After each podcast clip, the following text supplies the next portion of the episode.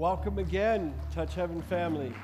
Easter service, those online, thank you for joining us wherever you're at. Some of you will be listening to this afterwards at another time. Uh, Jesus is eternal, so whatever we do here now is, is just as good as it is tomorrow as it is today. Amen. Bless the Lord. So good to see some of you that I haven't seen in a little while, some of you that are new and fresh and back when another service will have you introduce yourselves so that people can get to know you. And uh, I'm just so happy and thrilled to see a thriving church, to see an alive church, to see young children, and, and the beauty of that happening in our house. Uh, God is so good to us. Let's cover in prayer, please. Father, we thank you, Lord, for the Word of God. We thank you for the revelation of the resurrection. We ask you, Lord, to allow us to commune with you this morning. And we ask you, Lord, to enable us to just get a glimpse of the awesome, awesome power and authority of your resurrection. We thank you for that, Lord. In Jesus' name, amen and amen. You'll notice we have, uh, we're celebrating both Resurrection Sunday and Passover here. And it's not often that they absolutely merge according to calendars. That's the issue. Because Passover is going with the Nisan, with the Hebrew calendar, and uh, Easter, as we call it, is going with the, the, uh, the Roman calendar. So, on that instance, uh, we, and by the way, the reason I keep saying Resurrection Sunday isn't because I'm religious. Um, I'm okay with Easter, but you know, Easter originally came from a goddess. And so while I don't get stuck in that and I don't have a problem with a Christmas tree, in fact, I like them, um, I, I, just, I just feel led that we're going we're gonna proclaim Resurrection Sunday and we're not going to allow anybody or anything else to get a glimpse of, of that glory. Amen? So it's Resurrection Sunday for us. And uh, although they're going to be hunting Easter eggs downstairs, that's okay. 400 of them. And if I catch any of you adults sneaking down there, we're going to tell on you. Uh, you your, your children will do well by themselves. They'll find the eggs, trust me. Trust me. Um, there's so much about the two correlations of Passover and Resurrection Sunday. First of all, both are about freedom and deliverance, correct? I'm not going to get into much detail about Passover this morning. I want to get into some other points before we have communion together. and part of that is, is that we understand that the Lord brought the children of Israel out of Israel in what we know as Exodus. And that Exodus was an amazing feat of God. And after 430 years of slavery in Egypt, the children of Israel were finally set free. They were set free by the Lord moving and moving and moving upon uh, Pharaoh. He would not budge, he was stubborn. Sounds a little familiar in the world today. And finally, with the last plague, the killing of the firstborn of the Egyptians and all those who did not have the blood of the Lamb over their door. And that is the concurrent theme it's the blood of the Lamb. So the Lord commanded his children, the Israelites, through Moses, that they would kill a lamb and they would put the blood over their door. And if so, the angel of death, which was set free that night to go through and to kill the firstborn of anybody who, who wasn't covered by the blood, um, was they were covered and they were safe. We understand that you can imagine how strange and eerie this was to these Israelites. First of all, there were nine plagues that couldn't move Pharaoh. Now, there's a lot of different thoughts and theories about how long those plagues were. Some say 40 days, some say a few months. There weren't many days between them, is the point. And so it was a constant pounding by the Lord through Moses one plague, another plague, another plague, another plague, frogs, uh, water turning to blood, fleas, which were like ticks, all kind of different things that the Lord plagued them with but Pharaoh would not, would not yield. He would yield for a moment, which we can see today as a parallel to the world, is it not? 9 11, we yielded for a moment, didn't we? The pandemic, which stopped the whole world and put it on a pause, The only thing that people remember about it now is they're not getting free what they got then, and the issues aren't the same as they were in that moment. But everybody's forgotten the fact and the, the, the, the, the pleas unto the Lord to save people from a, a plague, from a pandemic. So finally, finally, the Lord gives that decree through Moses, through a servant. And he says, Cover the posts with the blood of the Lamb. now, that does sound very strange to these people because really, the best we know, they'd sort of gotten somewhat disconnected from their Jewish faith. After 430 years, they didn't have a temple. They potentially maybe had spiritual leaders, but not really. There wasn't psalms and song and a ritual of the Sabbath that was really kept, maybe quietly by some. They had become, if you want to say, you know, desensitized culturally, which, by the way, is what's trying to happen here on the earth right now, is desensitizing people culturally. That's one of the steps that goes into finally yanking people away from their God and from their reality and from not only that, but from identity. And so here they are. They believe Moses now because of these nine plagues, but they still aren't set free. They don't have a mindset to see and understand and comprehend the living God. They just understand the circumstances around them. And he tells them to do this and I can imagine that with a lot of trepidation and, and a lot of confusion, they go ahead and they put this blood on the doorsteps. And they're also told to get themselves ready to flee quickly. They're told to make a bread, an unleavened bread, so that it can go with them to sustain them. And they don't understand what all of that means. But most do. Now, we don't have any accounts of those who didn't, but I would imagine to say there probably were a few who didn't. And they probably paid the price. And so that night, there's an eerie sound that goes throughout Egypt. We can basically understand it mostly in Cairo, but goes throughout Egypt. And they begin to hear wailing wailing of mothers who have dead children in their arms, wailing of fathers crying out, What happened to my son? Fathers dying as the firstborn sons, grandfathers dying as the firstborn sons. Death creeps throughout Egypt.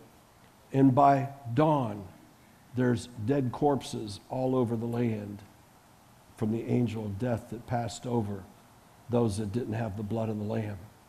This was on Passover. Now, as I said to you at the keyboard, we can pretty much specifically nail the date for Passover. It's about 1433 AD. And it was on an April 3rd, and the angel of death passed by potentially about 3 a.m. A lot of threes. A lot of threes. And that's because, you see, science can determine exactly the moons all the way back to that. They can determine when there was an eclipse and wasn't an eclipse in the earth. How many of you know that science has proven that there was an eclipse in the earth when Christ went on the cross. The earth turned dark. It's truth. So we understand that when science wants to, it can validate Scripture. When science can't validate Scripture, what does it do?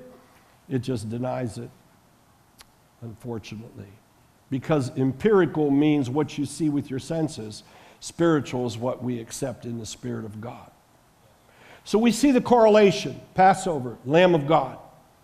We see the correlation that this was a great move of God, a wonderful move of God to call forth a people, to call back a nation that He had promised years and years before that would come forth.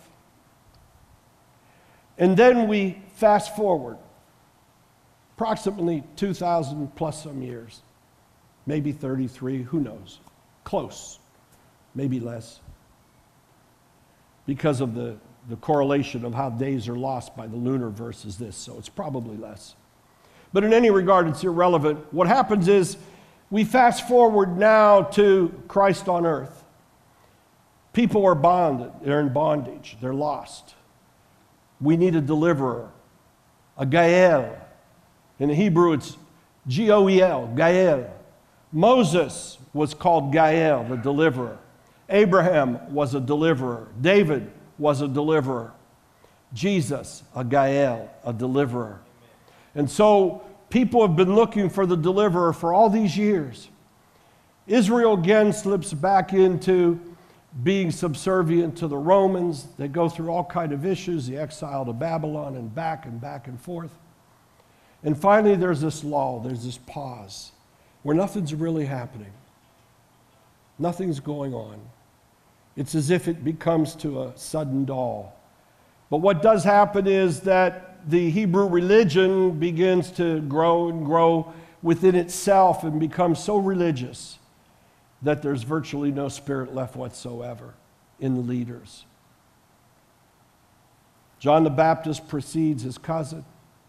We understand that in the first Passover, by the way, was when Jesus was baptized. How many of you know that? First Passover, he was baptized. So we see the correlation again to Passover.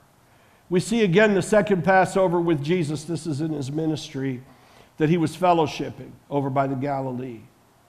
And then the third one is what has been called the Last Supper, but the truth of it was, it was his last Pesach, his last Passover here on earth. Now, there's again, you know, I, I like to research and look a lot. There's again a little bit of a, uh, of a challenge. Did he have Passover on the preparation day before he went to the cross, or was it on the first day of Passover? You need again to understand how days are correlated according to the Hebrew calendar. The day starts at the sundown. For example, Saturday started at sundown on Friday, as we would say it. So there's about a six hour difference, isn't there, from the midnight difference? And so the question mark is was the Passover that Jesus served, was that the day before, the day of? It's irrelevant in the sense of what the outcome was because Jesus rose from the dead. It's a little interesting because, according to the Hebrew law of the time, you could not prepare and do any work on the Sabbath. And so we know that Christ was brought back off the cross before the Sabbath. That would have made it before 6 o'clock on Friday night, which means that potentially his Passover was Thursday, the preparation day. And he went right from the Passover to the garden, and from the garden arrested and right in. It all happened very quickly. If you read the scriptures, we don't have time to get into it in detail. You'll understand that the, the mock trial and everything that was done with Jesus was done throughout the night until early morning. So potentially it was right from the Passover dinner to the garden and right into the mock trial with Caiaphas first, who happened to be the son in law of the next of the other priest, and then to that priest, and then to Pilate. Jesus. I think the most important thing for us to grasp is that Jesus died. There are many who try to indicate and make light of it.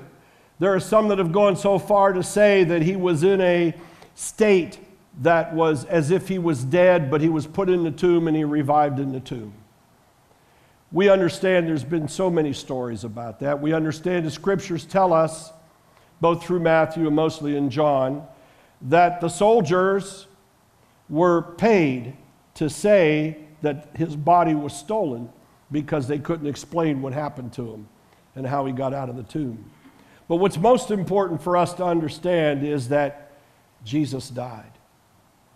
We understand through Psalms 34, verse 20, that it was a, it's a prophetic psalm. Some call it a psalm of deliverance, its ultimate deliverance of Jesus. And in that particular verse, it says, Not a bone of his body is broken. So that when it came time and it was getting late, and they had to get the dead bodies off the cross. That's why some of you will understand why I'm so protective of the altar, not to have dead bodies at the altar. Because it's not that I'm legalistic, it's because Jesus came to fulfill the law, and nothing dead could be upon the altar of God. So I honor that, I respect that, I fight for that.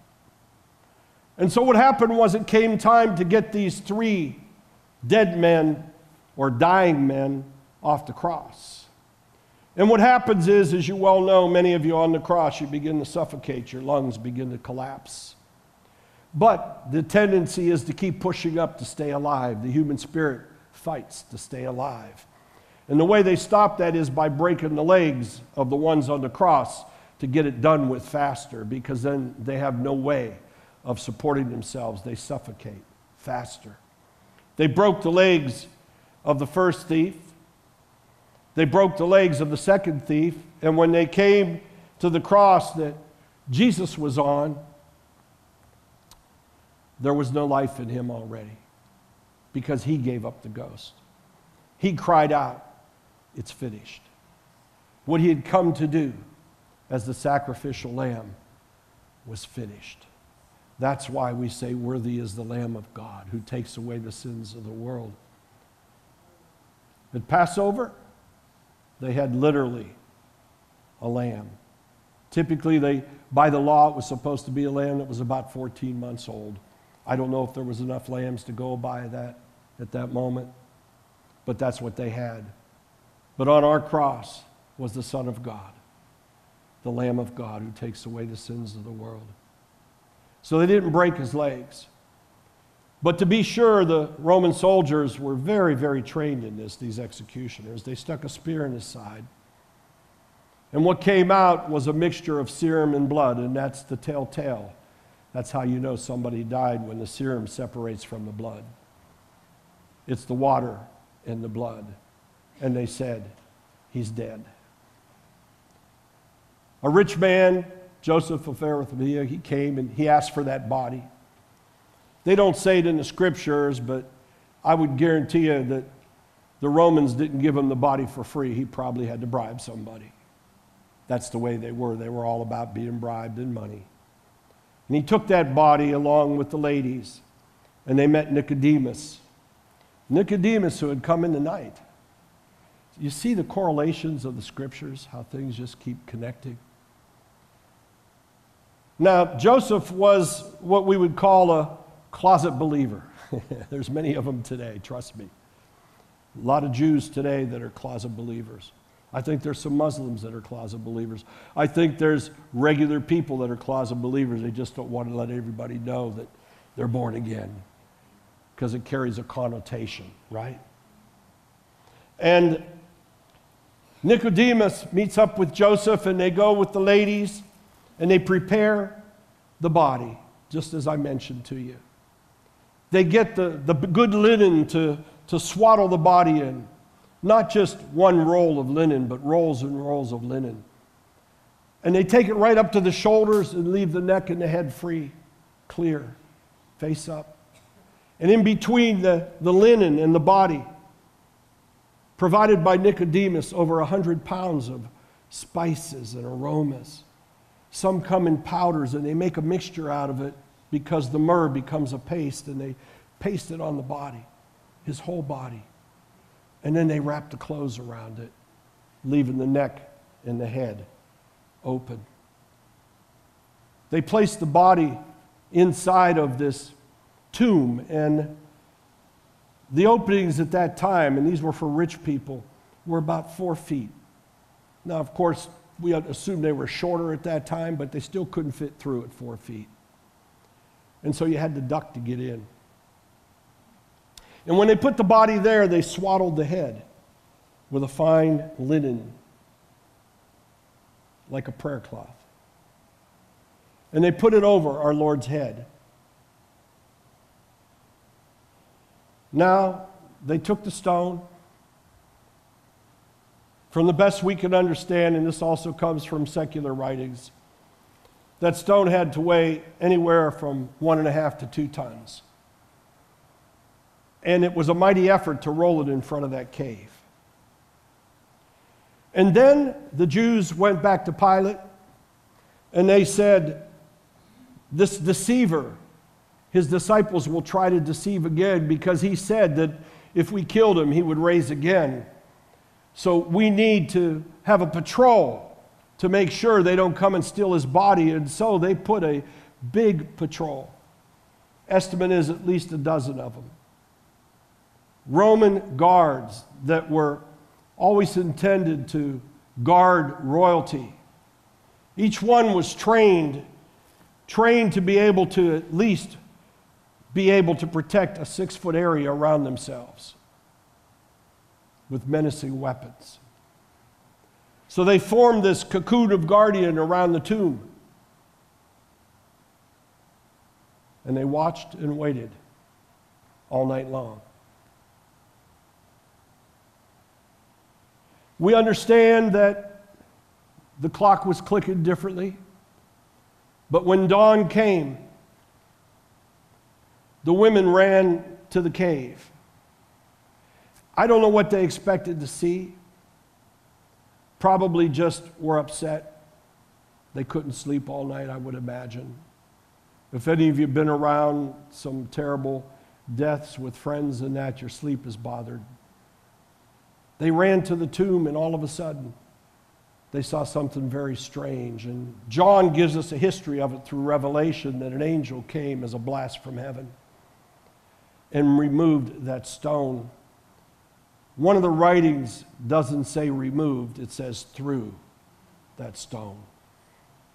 Interesting that the stone wasn't just somehow laboriously rolled away just enough to get in the cave, but it was as if an angel picked it up and threw it far enough away that anybody who saw it said something supernatural happened.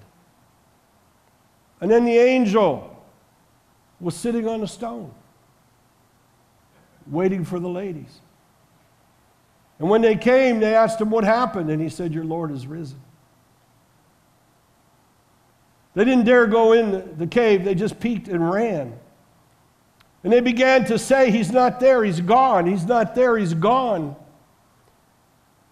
And then John writes to us and says, of course, he's John writing about John and Peter.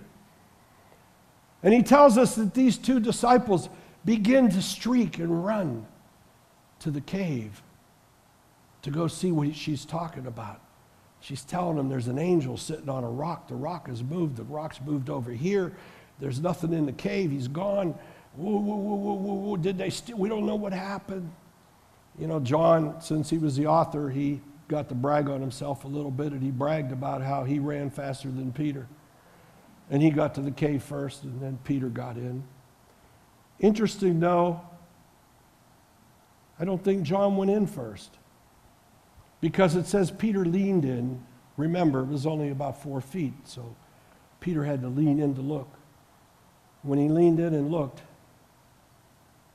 then everything came back to him, what the Lord had told him. This body will raise again in three days. John still didn't believe. Interesting. John confesses it. But when he went in and he saw the grave clothes were empty and that they had collapsed in the spices and not one wrap was removed. He knew then that the body of Jesus Christ removed from the grave clothes and from the tomb supernaturally. He was risen. And then he looked over to the side, and there was folded the head napkin. And John knew what that meant, and so did Peter. Jesus had folded his own head napkin, telling them all, I'll be back. I'll be back, as was their custom. We understand that many have tried for years and years to shoot holes in the resurrection. And that's why, as we fast forward, Jesus said, I must go, and he did ascend. He said, But I'm going to send you one who is even greater than I am for what he could do for you. And then we understand Pentecost and the sending of the Holy Spirit. And because of the Holy Spirit, we aren't those who need to wonder and doubt because we're alive every day with him. It's not just history to us, it's not a religion, it's not a cultured faith. It's real and alive. He's in us, we're in Him. And because of that, we have an understanding. You know, I liken it to this If you saw The Journey, the movie, and if not, you'll likely see it, it'll be recirculating more. One thing was most amazing to me, it actually brought tears to my eyes. At the conclusion of it, Andrea Bocelli is at an altar and he's kneeled down and he's praying, and the cameras focus in on him, and he's singing. And he's singing, Once I was blind, but now I can see. And he's blind. And I thought, wow. For a blind man who has probably the best tenor voice in history, for as far as we know, to be singing, Once I was blind and now I can see, that's spirit driven. That's driven from the Spirit because he can't see. He has every reason in the world to be bitter. He has every reason in the world to make excuses for what he can't do, but instead he does more and more and reaches out, running his race. Andrea Bocelli and his family are Catholics. If there's such a thing as a Pentecostal Catholic, I think he's one, I don't know. But let me tell you something it's the cross. That's why Paul preached that it's at the cross. Paul understood the power of the cross. He understood what it meant when we embraced the truth of the cross that Jesus Christ went on the cross. Jesus Christ died physically on the cross. But, beloved, this is another misnomer, sometimes especially of Christian theology, Western theology. I once heard a man preach that when Jesus said, Into your hands I commend my spirit to the Father on the cross, that his spirit immediately went to heaven. That's not true. Because Paul tells us in Ephesians 4 19 and, uh, 9 and 10, he says, Who is he that he ascended, but that he first descended into the lower parts of the earth? Those were his words. The soul that sins must die. If Christ's soul didn't die for sin, then that means yours and mine still can. In fact, it must. You see, it was wonderful that he died on the cross, but two thieves died on the cross next to him. They didn't descend into hell, they didn't conquer hell, they didn't die for my sins. They didn't have the eternal light to where they could compress all of eternity into moments of days and hours, where he could become the eternal lamb that atones for all of our sins in one moment of eternity that still's lasting, the blood that keeps on covering and saving us. He descended into hell. And what he was saying was, Lord, I know, I know I can trust you. That even though I'm descending into hell, even though I said I will go, even though I will bring you back your family, Father, I have to trust you with my spirit. When the time comes, Father, when that time comes and the price has been paid in full, Lord, we're going to resurrect me. Again, I don't have time, but Paul taught this. Philippians 3:10 he said, this is a prayer but it came as an exhortation and it came as a command in his letter to the Philippians. And he said, This is what I say, this is what I declare, that I might know him and the power of his resurrection and the fellowship of his sufferings, conforming even unto his death. He gave the whole gospel message in that one phrase, that one scripture. You see, I might know him if we don't really get the full revelation and understand the death, the spiritual death, the death of the soul, the death of the body, the descension into hell, paying the price for sin. How many of you know there's a price for sin? Sin isn't free, salvation is free. Sin has a price.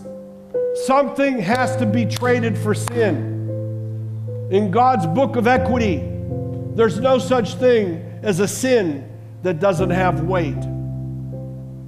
And there's only one thing that can remove the sin, and that's the blood of Jesus in faith to Him. And in that morning, We're not certain when. We know it's sometime between 6 o'clock on Friday night before the Sabbath and before that hour when the ladies went on Sunday morning, sometime between then and there, Jesus Christ was resurrected. What happened? We get it. We get it through the book of Romans, and we get it through Jesus himself. And this is important for people to understand because when you understand this, then you can walk into full authority of what God has given us to be. How can two walk together unless they be in agreement? And so, tells us clearly in Romans 6 4, he was raised from the dead by the glory of the Father. So when Paul says that I might know him, who? To know the power of his resurrection, is it the Father? Yes. That I might know the Father, to know the power of his resurrection. But then, Romans 8 11 and 10, it says that the same Spirit that raised him from the dead dwells in you. And if so, he energizes your mortal body. Who's the Spirit that dwells in you? The Holy Spirit. But the same Spirit that dwells in you raised him from the dead, but he was raised from the dead by the glory of the Father. And then Jesus, this caveat in John 10 this is why the Father loves me. No man takes my life, I lay it down myself, and I will take it up again. Who raised Jesus? Jesus, the Holy Spirit, the Father. To know the power of the resurrection, we need to understand the kingdom of God God the Father, God the Son, God the Holy Ghost. We need to embrace all three. We need to pray that we get the revelation of the fullness of the Godhead. Because the fullness of the Godhead, that is your victory over hell. I liken it to this. No, I can't tell you that this is exactly how it went. This is how I like to see it. I like to see it that the father anguished while he watched his son being tormented and ridiculed and persecuted. God knows the torture in hell. We understand that Satan has a trophy room that's in the Psalms. I'm assuming he was in the trophy room. Bounded up, prison chains, mocked. And he sat and he tormented and he tolerated it till the time was up. And then the Father in heaven, the glory of the Father in heaven, commands the Holy Spirit because he hears the voice his Son from the depths of hell. Who is he ascended, but first he descended into the lower pits? Abba, it's finished. Get me out of here. The Father sends the Spirit of glory the sovereignty and, and, the dominion of the power of the creator of all the universe, Almighty God Himself, combined in the spirit of glory with the power of the Son of God, who by His spoken word everything is created. Could you imagine? How do you feel about having those three on your side? I feel pretty good about it.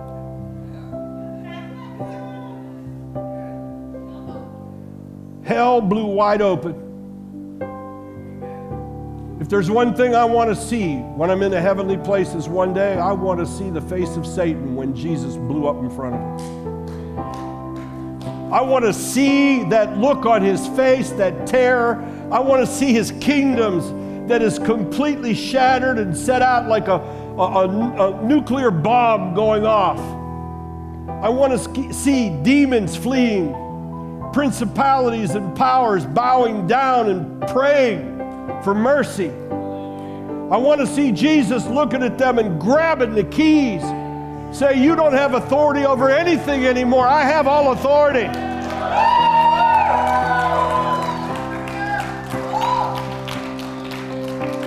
I want to see him stop and preach to the captivities in prison and say, I'm the risen Lord. I'm the promise you were wondering about. You're free.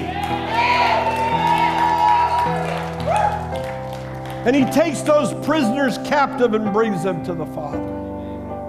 I want to see the graves that opened up in Jerusalem. At the power of the resurrection, they came out of the graves. Can you imagine? Can you imagine? Uncle Irving, you're dead. No, I'm alive. What happened? I don't know.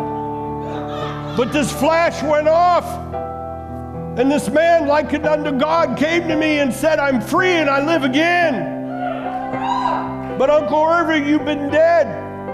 I was dead, but now I'm alive. Hey!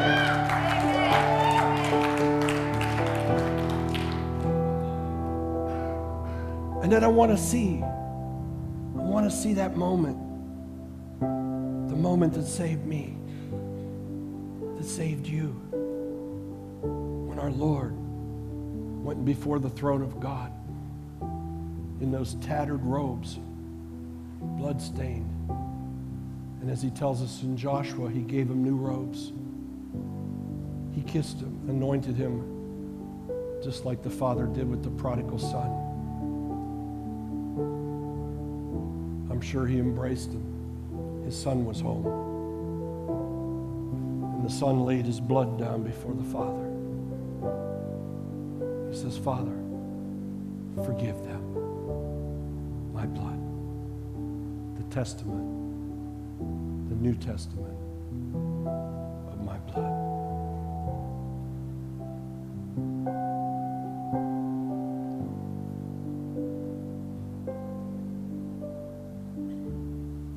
Someday we're going to see that. To see it just in a movie theater, we're going to see it in a heavenly place. We're going to bow down before the throne and worship Him like we've never worshiped Him before. Because we're going to see the panorama of it all. To this day, I think the one thing that disturbs me the most is how our Lord must shed tears when people die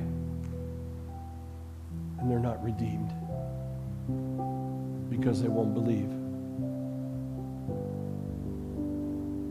God so loved the world that he gave his only begotten Son, that whomsoever shall call upon his name shall be saved. But you need to call upon his name.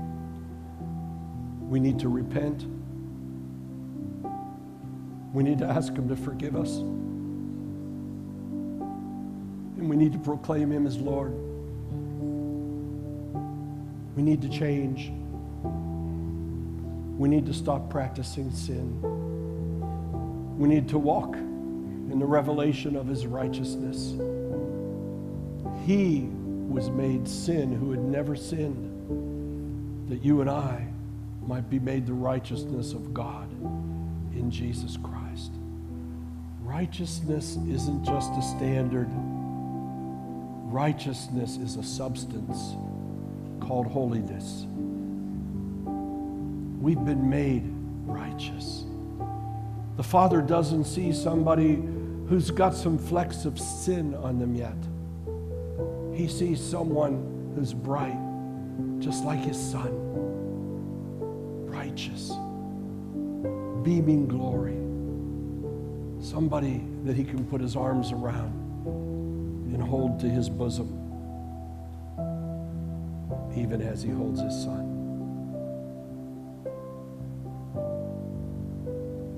Christ, who is in the bosom of the Father, cries out and prays Father, make them one, even as we are one. You and me, me and you, we and them. And I give them the glory that you gave me, that they can be one, even as we are one. I don't see it. I don't even hear it, but I know it. I'm in the bosom of the Father with Jesus right now, and so are you. In the bosom, in the heart, in the holy place, the bosom of the Father. I don't have to see him. I'm okay in the bosom. I'm so grateful. I'd like us to prepare for communion, please. If we could pass out our communion elements. If you've never accepted Jesus Christ as your Lord and Savior, what a wonderful day to do so. You'll never forget it. 2023, Resurrection Sunday, call it Easter if you want. You'll never forget it. You could pass them out, please. And if you have, and you say, Lord, I want to recommit myself to you this morning, you know things just aren't quite settled right. You might have been baptized, you might have given your heart to the Lord maybe once or twice. That's irrelevant at this point. The point is, don't miss the moment. This is the chance. This is the opportunity. This is the time. This is your time to say, Lord, here I am. The beauty of it is, He's made it so simple that we just come as we are. We don't have to prepare ourselves and do a whole bunch of things and rituals. We don't need to put on our best dress or our best suit. We don't even need to say, well, geez, just last night I did some things I shouldn't have done. Just last night I was into pornography. Just last night I did some drugs. Just last night I drank. Just last night I was abusive. Just last night, that was last night. This is the now. This is the time to put that all behind you. Because in Him you're a new creation. All things are made new and old things have passed away. Who would want to hold on to those old things today when you could have them all pass away? And if you're listening to me, then you already know how's that been doing for you? Not so good. I have something much better for you. You're Jesus, my Jesus, the hope of eternal life, the promise that your sins are washed away. There's another thing that happens with redemption, sometimes right away, and sometimes it takes a little while. Our minds get cleared. You see, the enemy of your soul is referred to as the mind blinder. He blinds minds from seeing truth. He blinds minds to think that untruths are truths. He blinds minds not to understand the reality of the kingdom of God, but instead to be blinded by the kingdom of the earth and the world and the flesh. But something happens. The mind of Christ begins to permeate into our mind. And as we allow ourselves to flow with that faith and love of God, our minds begin to get renewed and changed. And maybe right away, and maybe over a little time, you begin to get stronger and stronger to deal with your problems and your situations. And I assure you, if you receive the Lord, if you recommit your life, and you hold fast, you're going to look back at this time one year from now and say, I don't even know who that person was anymore. I promise you that. Why can I promise you that? Because I've been there. Not once, but twice. I didn't know the love of God until I'd backslidden and went back running home, destroying myself one more time, rebelling on purpose. Gifted, baptized in the Spirit, made a decision I'm going to quit serving God. That was 40 years ago. I learned his love when I cried out to him, Lord, I'm sorry. I know I've lost everything. I don't expect you to do anything else for me. I can't live with this anymore. And my Savior put me in his arms again, presented me to his Father one more time. And my Heavenly Father said, Son, welcome home. Now let's get back to what we were doing.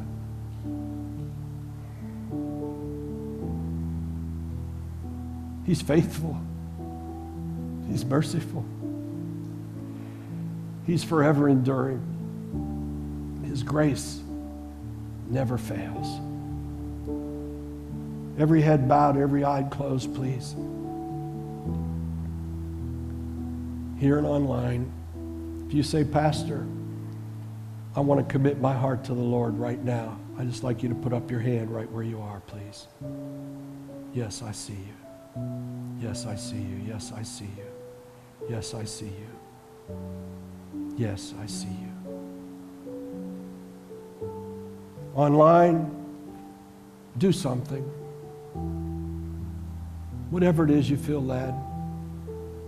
Sit up, stand up, lift your arms up. Let us all together say this prayer now, please. I believe in my Father. You are God.